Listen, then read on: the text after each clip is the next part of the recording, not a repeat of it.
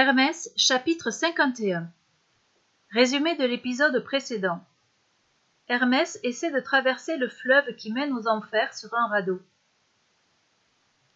Le radeau d'Hermès avançait lentement sur les eaux noires du Styx.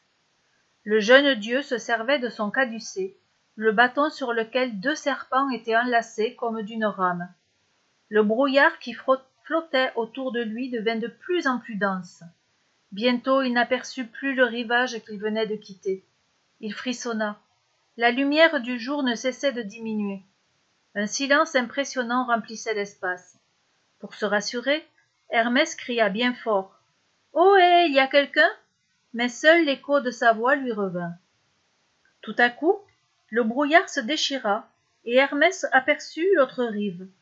Lorsque son radeau toucha le bord, Hermès ne fut pas mécontent de sauter à terre. Mais l'obscurité ne lui permettait pas de deviner ce qui l'environnait. Hermès décida de se munir d'une vraie lumière pour poursuivre son exploration. Il s'agenouilla, sortit de son sac un peu de bois, sec, quelques pierres, et se mit à faire du feu, comme il l'avait fait le jour de sa naissance. Lorsqu'une petite flamme jaillit, il se fabriqua une torche, puis se releva il promena la torche en cercle autour de lui et ce qu'il découvrit alors l'effraya. Un énorme chien se dressait devant lui. Un chien presque aussi grand que lui. Et ce chien avait trois têtes trois gueules ouvertes laissant apercevoir une rangée de crocs pointus capables de déchiqueter n'importe qui en un instant. Hermès n'osait plus faire un seul mouvement. Le monstrueux animal fit un pas dans sa direction. Hermès remarqua alors l'énorme gueule de ce chien et l'énorme queue de dragon qui terminait son corps. Elle frappait le sol à chaque pas, et le bruit de sa queue s'écrasant par terre se répercutait sur les parois en un roulement assourdissant. Le chien se mit à aboyer. Ses horribles museaux n'étaient plus qu'à quelques centimètres d'Hermès. Soudain le jeune dieu brandit sa torche en direction de la bête et la força à s'arrêter. Mais cette situation était bien délicate.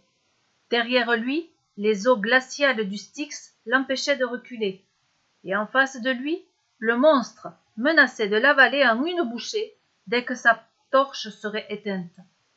Hermès tenta de parler au chien. D'une voix tremblante, il dit Bonjour, je m'appelle Hermès, et je viens rendre visite à mon oncle Hadès, le dieu des enfers. Mais le chien aboyait si fort que ses mots se perdaient dans le vacarme. Soudain une voix grave s'éleva près de lui. Qui es-tu, jeune imprudent, pour oser t'attaquer à Cerbère, le gardien des enfers? Et comment oses-tu déranger Hadès chez lui? Un vieillard venait brusquement d'apparaître à ses côtés. Il avait une longue barbe grise, et ses yeux aux paupières tombantes lui donnaient un air de tristesse infinie. Il portait un casque à la main. Hermès poussa un soupir de soulagement en reconnaissant Hadès et retrouva l'usage de ses belles paroles. Bonjour, mon oncle, je suis Hermès, votre neveu. Vous ne me reconnaissez pas? Ah, moi je suis bien content de vous voir enfin. Zeus et Héra m'envoient pour vous saluer et me mettre à votre service. D'un claquement de langue, Hadès fit taire son chien. Vous êtes arrivé à temps, mon oncle, lui dit Hermès. J'allais servir de casse-croûte à votre chien.